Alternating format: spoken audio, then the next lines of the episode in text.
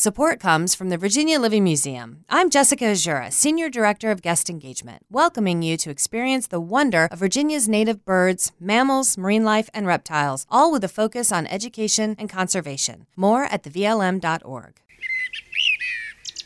And a very good morning to you. Welcome to our bird notes for this Sunday morning. This is Dwight Davis.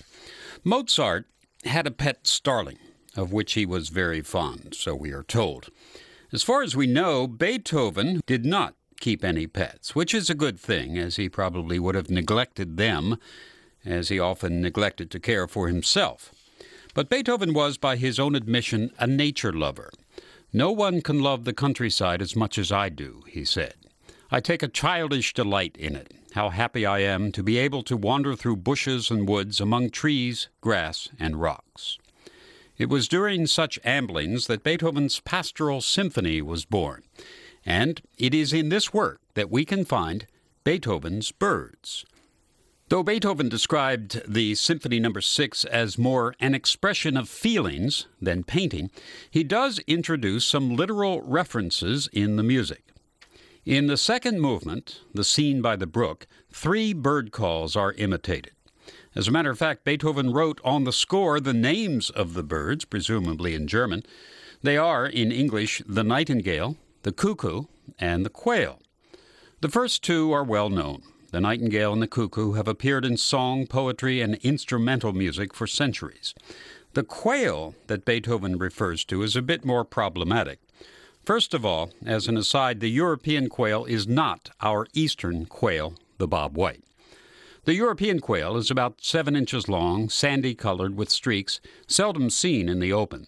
It looks like a smaller edition of the European partridge. You know, the one that perches in pear trees this time of year. Now, the question is did Beethoven mean quail when he said quail, or did he refer to the partridge? Both were common in the vicinity of Vienna when Beethoven took his walks through the Vienna woods. Was Beethoven observant enough to know the difference? To see the annotation on the score would settle the question. I've never seen it. If Beethoven wrote Wachtel, the bird would indeed be the quail, but if he wrote Rebhuhn, it would be the partridge. But let's check the music itself for some clues. Here's the passage with the bird calls from the Pastoral Symphony.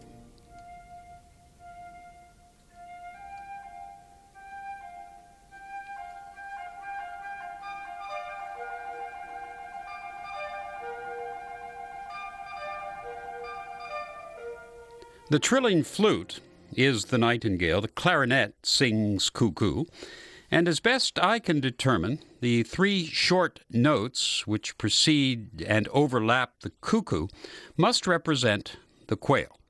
Now, Peterson, in his Guide to European Birds, says that the European quail's call is trisyllabic, and indeed, against the background of the nightingale, before and with the cuckoo's two notes, we hear the three notes of the quail. And so, Beethoven had his birds right in the Pastoral Symphony.